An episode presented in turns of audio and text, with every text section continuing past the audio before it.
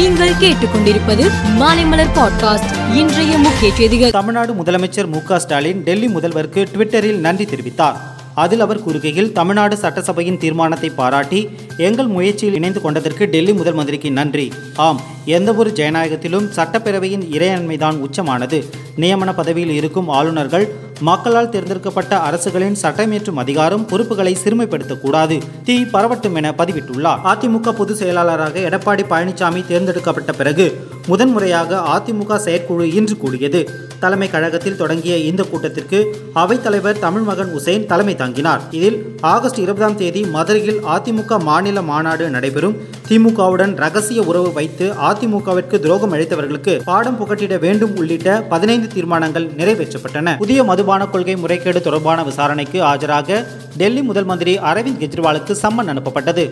அதன்படி கெஜ்ரிவால் இன்று காலை பதினோரு மணிக்கு சிபிஐ அலுவலகம் வந்தார். அவரிடம் அதிகாரிகள் விசாரணை நடத்தினர். அவரது வருகையை முன்னிட்டு சிபிஐ அலுவலகம் முன்பும் டெல்லியில் பல்வேறு பகுதிகளிலும் பாதுகாப்பு ஏற்பாடுகள் செய்யப்பட்டன. மேற்கு வங்காள மாநிலத்தில் கடும் வெப்ப அலை வீசுகிறது. கடுமையான வெப்பம் காரணமாக வரும் திங்கள் முதல் சனிக்கிழமை வரை ஒரு வாரத்திற்கு கல்வி நிறுவனங்களுக்கு விடுமுறை அளிக்கப்படுகிறது என அம்மாநில முதல் மந்திரி மம்தா பானர்ஜி உத்தரவிட்டுள்ளார். சூடானில் ராணுவம் துணை ராணுவம் இடையிலான மோதலில் பொதுமக்கள் உட்பட ஐம்பத்தி ஆறு பேர் பலியாகியுள்ளனர். சாலைகள் மக்கள் நடமாட்டமின்றி வெறிச்சோடி காணப்படுகிறது.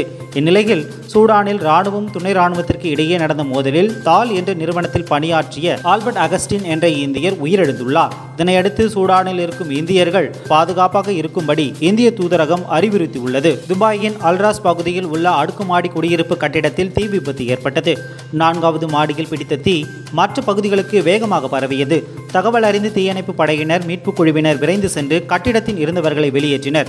இந்த விபத்தில் தமிழகத்தை சேர்ந்த இரண்டு பேர் கேரளாவை சேர்ந்த இரண்டு பேர் உட்பட பதினாறு பேர் பலியாகினர். மின் கசிவால் தீ விபத்து ஏற்பட்டிருக்கலாம் என கூறப்படுகிறது. ஐபிஎல் போட்டியில் நேற்று நடந்த ஆட்டத்தில் பஞ்சாப் கிங்ஸ் இரண்டு விக்கெட் வித்தியாசத்தில் லக்னோ சூப்பர் ஜெயிண்டை வீழ்த்தியது.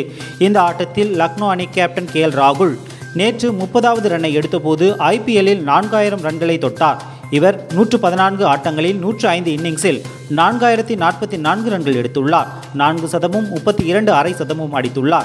ஐபிஎல்லில் நான்காயிரம் ரன்களை எடுத்த பதினோராவது இந்தியர் ராகுல் ஆவார். மேலும் செய்திகளுக்கு மாலைமலர் பாட்காஸ்டை பாருங்கள்.